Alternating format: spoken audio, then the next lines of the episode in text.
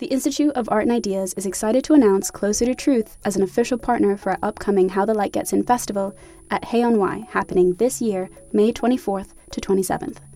Closer to Truth examines humanity's deepest questions with the world's greatest thinkers, from Nobel laureates and renowned scientists to theologians and best-selling authors. For 20 years, Closer to Truth has explored the deep questions of cosmos, consciousness, and meaning. This year, host Robert Lawrence Kuhn journeys to new depths with their Philosophy of Biology season, exploring topics like evolution, race, alien intelligences, sex and gender, and much more. Get early access to full episodes from this brand new season by registering for a free membership at their website, closertotruth.com. Discover the fundamental issues of existence, engage new and diverse ways of thinking, and seek out your own answers with Closer to Truth.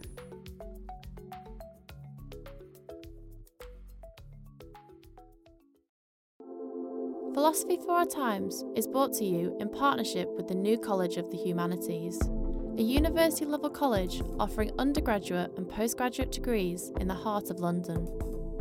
NCH pride themselves on offering unprecedented access to a world-class academic faculty. Philosophy students at the college are taught by some of the foremost scholars in the field, and one-to-one tutorials create a personalised teaching experience. Choose your major and minor for a unique combined honours degree and study the NCH diploma to widen your appreciation of the world in ways you'd never thought of before. Go to nchlondon.ac.uk for more information. Think better. Think NCH.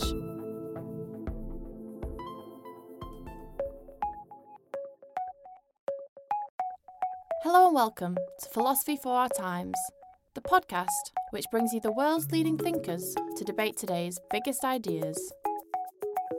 But we're setting ourselves a very ambitious task to discuss the new Enlightenment. These questions have been philosophically contentious since the dawn of philosophy. This week on Philosophy for Our Times, our speakers take on the ever-present pursuit of ultimate truth. The question of truth, of what it is, how we notice it, how we define it, how we recognise it when we see it, does it correspond to the world? All of these are questions which, though he would not phrase it in any of that terminology, are raised by politicians like President Donald Trump, where claims about truth and falsehood are resounding through politics. Is the Enlightenment dream finally over? So I'm sure we'll get into some of that, but underneath all of that lies some really deep philosophical waters. More important now than ever before, can our speakers forge a new Enlightenment in a post-truth world? Should we abandon or rally behind the quest for ultimate truth? Taking this on, we have philosopher and author of A Short History of Truth, Julian Baggini, post-realist philosopher Hilary Lawson, and metaphysician Amie Thomasson. As ever, please do subscribe to make sure you never miss an episode. Tell anyone you know that might be interested, and please do give us a rating, as this helps other people find the podcast. Back now to Philip Collins, who hosts this week's episode. So let me come to Julian first. Julian, our sort of master question here is, what, if anything, should replace the Enlightenment and the dream of objective knowledge? Nothing. There's nothing wrong with it in the first place. It was obviously the beginning of a project which continues. So obviously there are things those early Enlightenment philosophers got wrong. But, you know, when I hear people talking about the end of the Enlightenment dream and sort of how, you know, we have to give up on objective knowledge and the belief in the human power of reason to understand everything, blah, blah, blah, I'm thinking, well, which Enlightenment philosophers are we actually talking about here? I mean, if we remember some of the most important, I mean, Kant, right?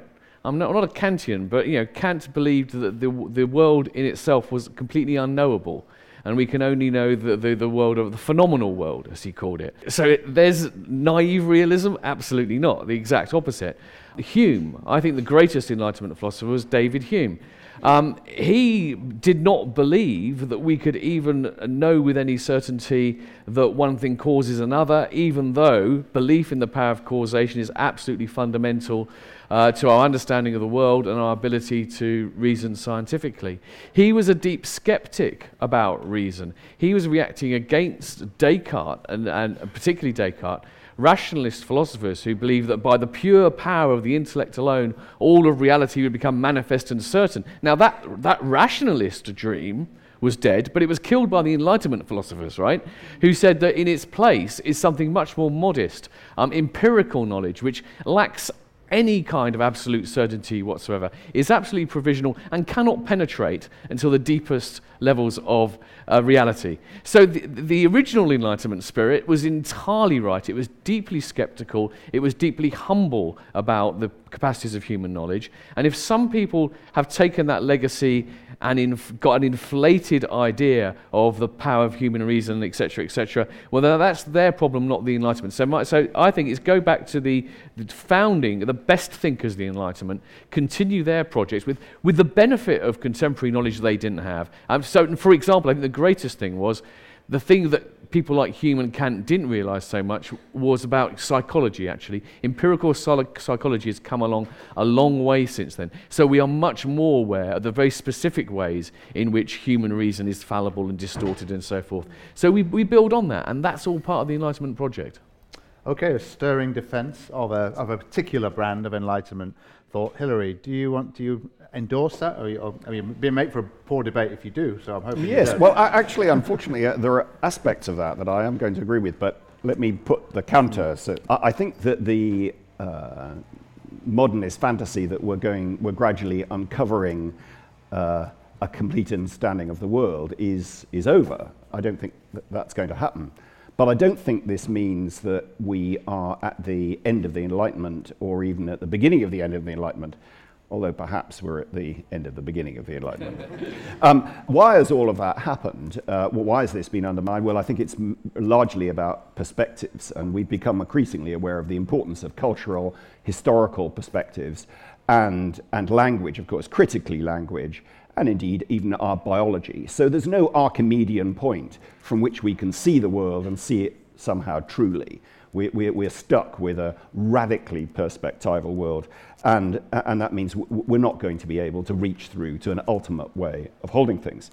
But I don't think that is as serious as some people think, because the real value of the Enlightenment, I think, was in the strategies of observation and reason. And those strategies enable us to refine our models, refine our narratives about the world, and help them to work more effectively toward the goal that they were designed for, that we wanted for them. Now, one of the things about the attack on, as it were, an ultimate metaphysical reality, one person who was key part in helping that was Derrida and postmodernism. But he also attacked reason. He wrote heavily about logocentrism and saw this as being a Western obsession. And in that, I think that is misguided. I think that the actual strategies of reason and of observation are things that we need to redouble on in a world where there isn't an ultimate reality. And where we have to recognize that no one is going to arrive, but we need those strategies to refine our models, because our language and our theories about the world are not descriptions of the world. They are tools to enable us to intervene. They're tools to enable us to get things to happen, and we can refine those using those Enlightenment notions, but we do have to give up, I think, on the fantasy of the real and the fantasy that there is a truth that we might arrive at some point. Thank you. Amie. Thank you. Yes, actually, I found quite a bit to agree with in both what Julian and what Hilary said, and let me try to sort of run between them in a way. One thing I want to say first is, there is something of the Enlightenment that should definitely be preserved. I mean, one of the basic hopes and ideals of the Enlightenment is the idea that the world is, in principle, intelligible through reason and through observation, that it's not the case that our only way of gaining access to the world is through religion, myth, things like that. And that's something that we should absolutely, in my view, hold on to. What I think we should give up on, however, is the idea or the hope that we can get one final statement of what the truth is or how the world is, or that there is, and this is more of a sort of post-Enlightenment idea, but it's more common in 20th century philosophy, the idea that there is a sort of perfect language in which one could state all the truths of the world that matches the structure of the world, right? The way I think to capture at least some of the perspectivalism that Hilary was talking about is by acknowledging that there's not one perfect language, there's many different languages, thousands of different human languages that we have developed for all sorts of different purposes. I take my point of view largely from Carnap, right? And Carnap sort of nicely observed that he certainly wasn't someone who didn't think we could state truths, but any time you try to state truths or to describe the world or whatever, you do so using a language or using a linguistic framework. And there may be, and I think there probably is, no one such language in which one could state all truths. Different ones may be better for different purposes. And yet within each language, once you've got a linguistic framework set up, a framework in which we speak of visual phenomena, or in which we speak of particles, or in which we speak of numbers, right? Within those frameworks, then things may be true or false. It's objectively true that there are prime numbers between 10 and 20, right? But in order to state that, we have to be using something like the numbers framework. So I don't want to give up on the idea of truth or objectivity in certain senses, and I'm sure we'll have time later to talk about what senses of those are relevant. There's some that I want to get away from and some stick to. But what I do want to emphasize is that these kinds of statements can only be made from within a language. There's a multitude of different linguistic frameworks, and the standards for objectivity will differ from framework to framework. What it is for it to be an objective mathematical truth is a very different matter than for the judging of your kid's art contest to be objective, right? Although we could aptly criticize things as being non-objective in either case. Okay, thank you. Well, let's talk about truth straight away. I mean, I was listening to you talk, I thought, actually, if you'd seen my children's arts homework, you realise there is objective truth. There's objectively rubbish. But I want to get into this question of truth now, because the shelves of the bookstores are groaning at the moment with books about post-truth. And I just want to get into this question. But Julian, you've written a short history of truth, and so can you give us a sort of even shorter answer on whether the idea of post-truth is even meaningful? And what we think we're getting at with that idea? Yeah, I mean, I think the idea of post-truth is an interesting sort of cultural phenomenon. I don't think it has much to do with the deep philosophy of truth, to be honest. I think that it's more to do with a loss of trust in the sources of truth and so how you get hold of it. Most people show no signs of being like postmodernists about truth. For example, in this country, think about the political issue which is most galvanised people over recent decades. It was the response to the absence of WMD in Iraq, in which people were very, very clear that they were told things that were not true, and they were very, very cross about it, right? So there's no loss of belief in truth, but I think people have a problem in sort of, well, who can we trust to tell us the truth? And the answer is kind of no one. And that means they're sort of like saying, well, if you can't trust anyone, you just have to go on gut, instinct, etc., etc. Do you think that the long argument within the academy, which Hilary referred to, of which Derrida was a central figure, perspectivalism, I mean, Stanley Fish isn't here, but that thesis too, has been part of an assault on capitalised T truth, which has this consequence in politics? I don't know how much blame to attribute, to be honest. These things are very complicated, but it was very interesting that Bruno Latour wrote a kind of a mea culpa a few years ago, in which he didn't sort of like retract what he was doing, but he kind of acknowledged that his kind of desire to problematize certain things around scientific truth. And, you know, a lot of the things around that were kind of well-motivated and true. So, for example, the idea that what is taken to be true is often actually a result of power structures. It's not actually to do...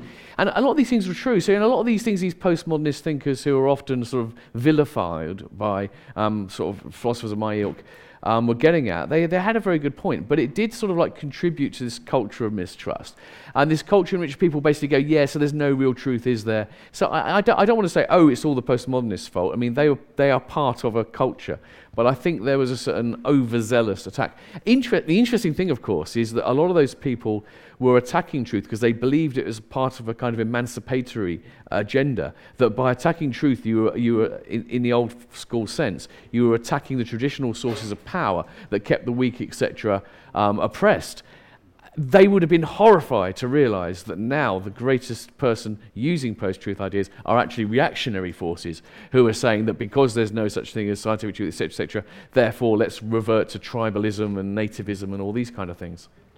Hilary, can I ask you? I think you're all agreed that there's no single, the Archimedean point, as you put it, there's no truth with a capital T which overrides everything else. There are perspectives and there are truths within systems. But how do we adjudicate between competing claims within a system? How do we come to a judgment of truth? And that doesn't just go into an infinite regress of that's just my perspective, that's just yours. Lots of people want to have it both ways because it's intellectually tough. So say, it's true this perspectival thing makes things a bit difficult, but we want to have some notion of objectivity. Or perhaps superiority, if not objectivity. Indeed. So I would take a radical attack on truth. I think we just have to give up on the fantasy that we can describe how things are. We can describe reality in much the same way as the Enlightenment itself got rid of the religious belief that somehow it was God was the person who decided what was going on. We just gave up on God. I think we have to give up on our God, which is reality and truth. But that doesn't mean to say that we can't make progress with our narratives and what I would call closures in terms of creating better accounts of the world that enable us to achieve things. When you say how account, do we? What does that mean? Well, it means it doesn't in the correspond more to the world, does it? Well, no, I don't think it's anything to do with correspond to the world. I think it's to do with how we want to intervene. So if we want to intervene and make a fire in here, it's quite a good way to think of this as firewood, and you can dump the table. That's a useful way of using this thing. And so the model that we use, the closure that we use, enables us to do things, and indeed we can refine each one of those closures to make the achievement of the particular goal more achievable. But I don't think that any one of them is like the correct one, because I don't think that's what's going on in the relationship between language and words and the world. It's not a description, it's a tool to enable us to do something, to get something to happen, and we can employ those good Enlightenment values, as I say, of observation, looking to see, does this closure work? Does this way of holding the world work? And if it doesn't, modify it, change it, but don't imagine that your description is somehow reaching through to how things ultimately are. Right. Amie, I'm interested in the same thought, really. Between the many different ways of conceptualizing the world, how people who are not philosophers find this very difficult. And this is the confusion they get into with relativism. The supposition that relativism means anything goes, when of course it doesn't mean that. It's about the grounds on which we make arguments. But how do we adjudicate between competing views? One option is power. Simply power relations adjudicate between views. But that doesn't strike me as a very liberal and good one. Right. So, I think as Julian was saying, a lot of the critiques of truth were built on this sort of nice observation that what gets counted as truth, what passes for truth, is often based on power. How do or should we adjudicate between systems? Sometimes we don't have to, right? When different conceptual schemes have different functions, we don't have to say who is right, the art historian or the physicist, right? They're doing different things. They have different conceptual schemes for different goals. In my view, at least one way to do this is to appeal to certain functions. What are we trying to do with our system, right? Suppose that the goal of the psychiatrists writing the Diagnostic and Statistical Manual, the DSM, right, which has an enormous amount of power. Suppose that the goal of this work is supposed to be to categorize mental illness in a way that can lead to changes in diagnosis and treatment that will improve people's lives, right? If that's the accepted goal, then how can we internally critique different ways in which this, and they really are developing a conceptual scheme, they invent new terms every time they meet, right? How can we adjudicate among them? Well, what the way to adjudicate among them, at least to a large extent, has got to be, is it serving this goal properly, this goal we can agree on? If I'm on the panel for the DSM and I take a bribe from an insurance company to have a bunch of conditions unlisted, no longer conceptualized as categories of mental illness, so that they won't have to pay for the treatments, I'm in the US, so I have to worry about insurance, right? Then I can be legitimately criticized. I'm undermining that goal. Similarly in the sciences, right? If the goal of, say, biology involves better explanation and prediction, we can think of it as a kind of tool in this way, right? Then if we can see certain theories in biology as implicitly driven by racist or sexist assumptions in ways that are taking us away from that goal, it can be criticized, right? So this is a way of trying to say how conceptual schemes can be better or worse, how theories can be better or worse, that doesn't rely on saying flat-footedly, oh, they do or don't sort of correspond to reality, but rather saying we're going to appeal to the function and some things are going to function better than others. Yeah, just briefly, because I think what Amie says is exactly right, and I think it answers Hilary's concern that there's a kind of fudging, because what Amie says doesn't require you to believe in this ultimate truth beyond all schemes, but it allows for an idea of objectivity which makes sense. These things are objective to the extent that whether they are true or false or not depends on things which are independent of our willing or desiring and our imagination. So, I mean, the actually DSM is a good example because that's very clearly a humanly constructive schema. I mean, the idea that, you know, there are natural kinds of mental disorders is deeply problematic. But the degree of objectivity is there is if you get those things badly wrong, what you're going to discover is you're going to be, you actually will be unable to treat people, you'll be doing unhelpful things, etc., etc. So the degree of objectivity, and it's always degree, that's the point, it's not objective or subjective. Things are more objective in the sense that they are, we answer to them rather than they answer to us, I'd put it that way. Do you think that's a retort you can accept? I wouldn't quite choose this vocabulary of objective and subjective, because it seems to me that introducing the objective is trying to end the conversation. It's trying to say, I've got it right, guys. This is objective. And I just don't feel very comfortable with that. I think that we would be better... It's just objective within a defined system, isn't it? Well, it's no more than 2 plus 2 equals 4 rather than 5. So 2 plus 2 equals 4 within certain sorts of definitions of addition, of the mathematical frame, of whatever it is. I don't think they're disputing that, though, are they? No, I would feel more comfortable if we say, according to this mathematical logic, 2 plus 2 equals 4. Let's not say 2 plus 2 always equals 4. I mean, people thought that about Euclidean geometry. We thought Euclidean geometry was correct. Then along came Lobachevsky with different axioms. It turned out to be very useful. Is Lobachevsky right that parallel lines cross? Or is Euclid right that parallel lines don't ever cross? The answer is that neither is right. They are different frameworks, and those different frameworks can be used in different circumstances to have outcomes. And so I think there's the sort of gradual reintroduction of objectivity to try and somehow silence someone who wants to say, no, actually, I think that this could be held differently. I'm a bit suspicious of, but I do absolutely want to be systematic and rationalist and observationalist, empiricist, if you like, about the application of the model. So yes, you should get in there, but you should never think that there's no room for manoeuvre. You can always, even within the model, you can always come up with a different way of making that particular move, providing it at a different way. And it seems to me having the potential of holding the world in different ways to achieve different things is an exciting, open, challenging thing, rather than something we should be scared of and that we have to wrap ourselves in, no, there's a right.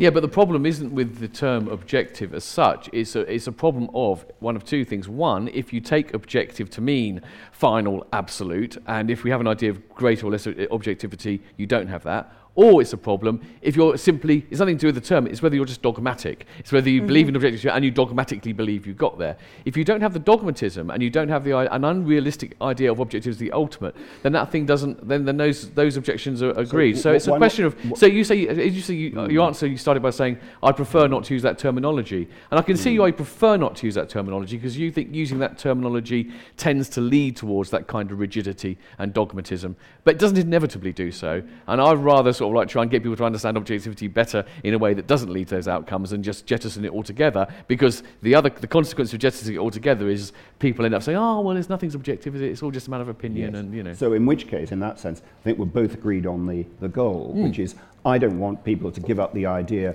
of it needs to work. Do you want to just finish off that section? Yes, it seems to be what we're involved in here is an interesting kind of conceptual negotiation about whether we should use the term objectivity. Yeah.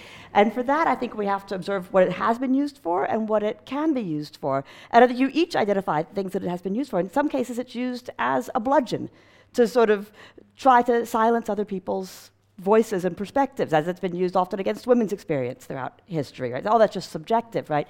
But it also can be used, and has been, as Julian points out, used as this kind of useful ideal of ways in which we don't let the irrelevant come into our judgments, right? And for that, it can be a useful idea. And it can be a useful idea that that's upheld even in what's explicitly a human system. I mean, there's objective facts about what are the next possible moves in a chess game, even though we set the rules for that, right? It doesn't matter what I want to do, right? So I think in trying to make this kind of conceptual choice, we have to be attentive to both the hazard of it being used as a bludgeon, but also the use of it being a sort of ideal, a regulative ideal that can govern our practices. Now,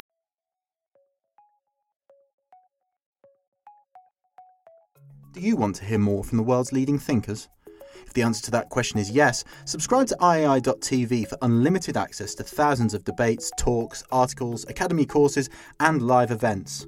Are you bored of the surface-level news, politics, sports, and entertainment coverage on your newsfeed? Go deeper.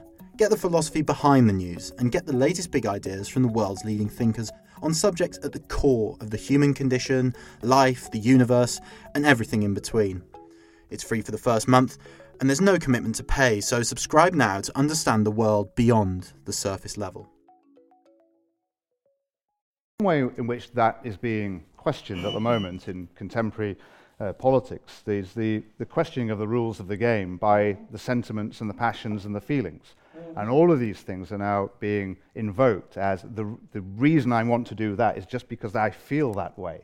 And that overrides the claim of reason in politics. So I just want to go on to how we get to these judgments. It strikes me that in current politics, there's an awful lot of passion. Doesn't sound quite the right word, but you know what I mean. Yeah. The passions rather than reason. And I think that's one of the worrying things. And one of the reasons there's these sort of marches for science and so on in this sort of post-truth world is that sometimes politicians, I won't name names, will sort of exploit these doubts about truth, say for global warming or climate change. We can't imagine who you're talking about. No.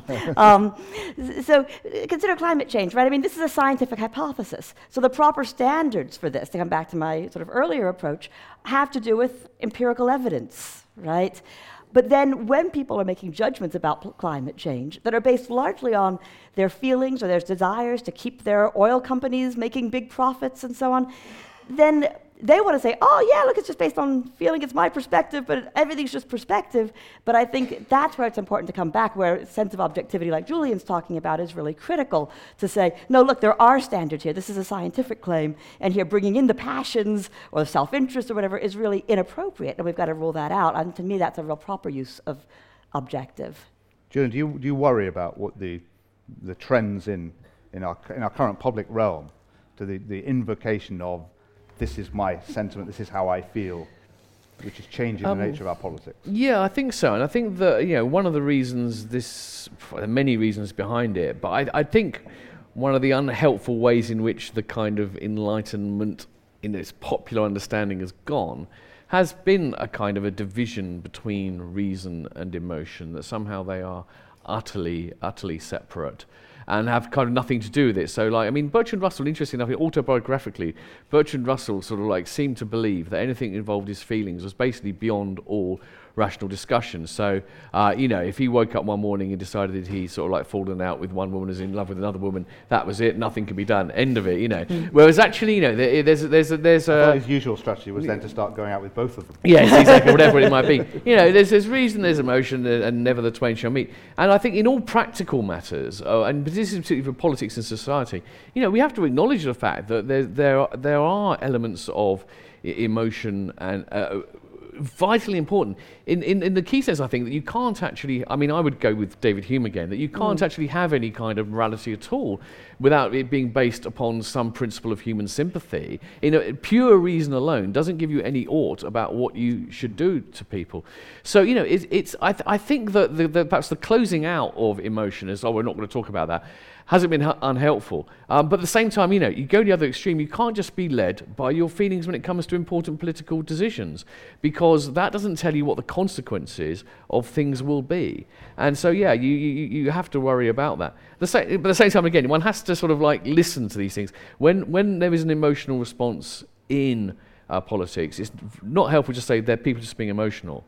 Why are they being emotional? You know, so in Brexit, for example, why did people strongly feel that they wanted to reclaim their sovereignty, etc., etc.? Well, for some reason, they were feeling alienated from power. They were feeling like they weren't being listened to, and so forth. And those feelings often are, you know, because emotions usually entail judgments implicitly. You feel something partly because you're judging something to be the case. You're feeling resentful because you're judging that you're being mistreated. So, you know, we have to sort of join up these things a lot more. It's not radically disconnected. Yeah, you've got to kind of like see what arguments that you might make as well. Yeah. Hilary, I would say, well, that's not. I think it is very dangerous, and that's why I began by saying, I think we have to reinforce our engagement with reason and with empiricism. And I do think the current situation is exceptionally dangerous in that way, because in response to this perspectivism, as it were, which every child, you know, you only got to go onto the internet and in no time, of course you're going to think the world's perspectives, because that's what you see,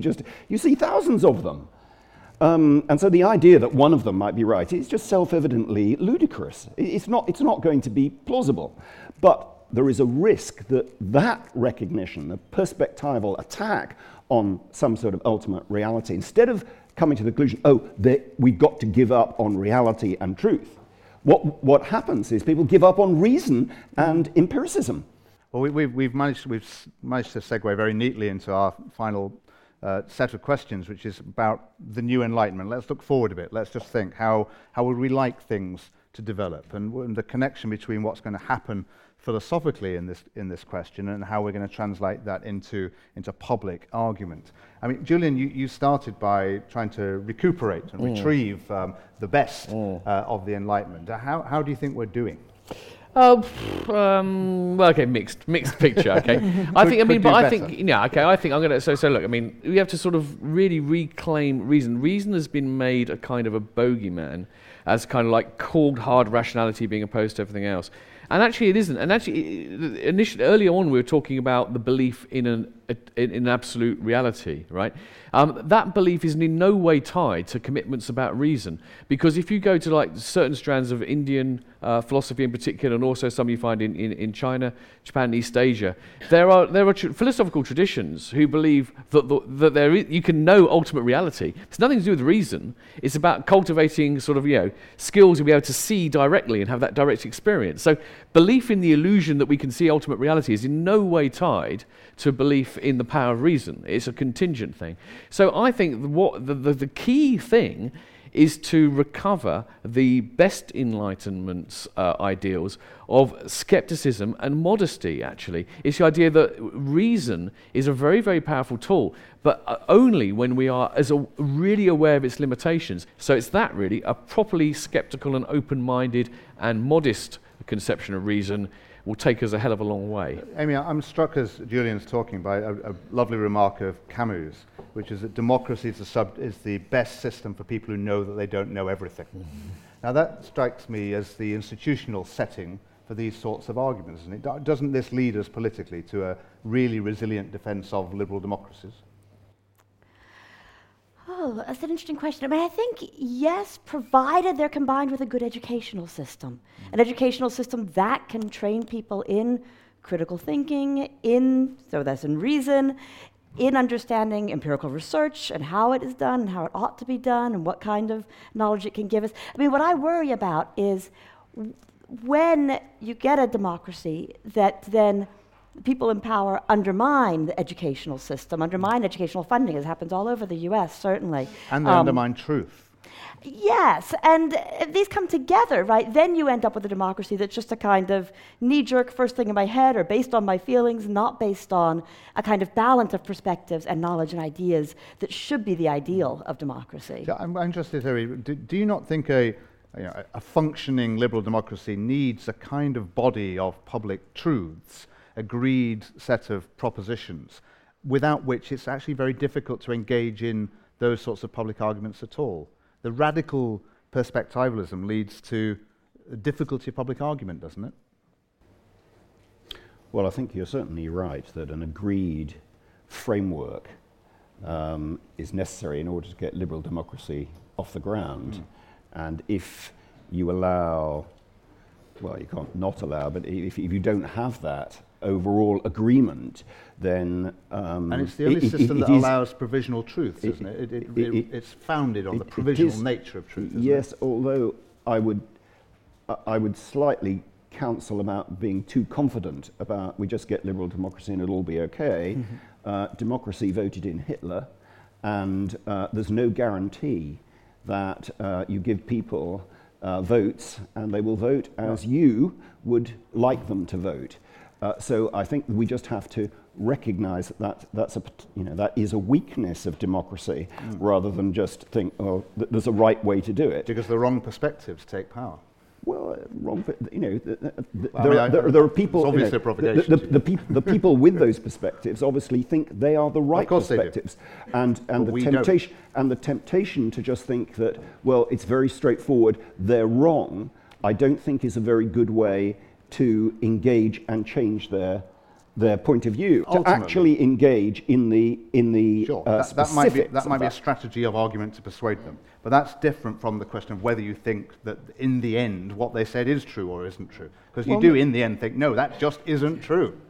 No, I'm sorry. I think that's part of the religious fantasy that there is an ultimate stuff out there which validates our outlook. No, but there's a sort of choice between saying, no, I'm just right, or doing that. The point is, you're going through that complicated procedure of showing why, for example, the denial of climate change is leading to disaster. It seems that holding off from adding the point there, and so clearly the point of view you've got is wrong, is sort of like just trying too hard to avoid using the language of truth. The reason why the whole climate change perspective is incoherent is because it is false in a meaningful and important way. It's not, and you don't need to have, you know, you can say that without having to have a commitment to the view that we can understand, you know, ultimate reality independent of human experience or language. That is not at all entailed by saying that is false. It's like the argument that historians have, which is there are limitations put around what does or does not count as a historical fact, difficult as they are to unearth, by the fact of what did in fact happen. Yes. So it's not the same for the philosopher as the historian, and that's in the example of the Holocaust denial. Surely this is a historical thing to which we are referring, for which there are some limitations around. Amie, do you agree with that? Yeah, I agree. I agree with what you just said. Yeah, I mean, I think between us and the Holocaust deniers, there's still a lot we share, and one thing we share is a language, or even if I speak English and they speak Russian or something like that, the capability of translating what's important here. And the thing is that this language sets up rules under what conditions it is true that people were sent to gas chambers.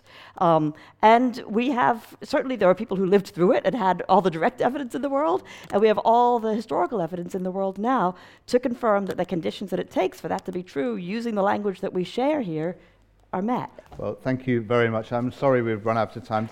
Yes, please do join us.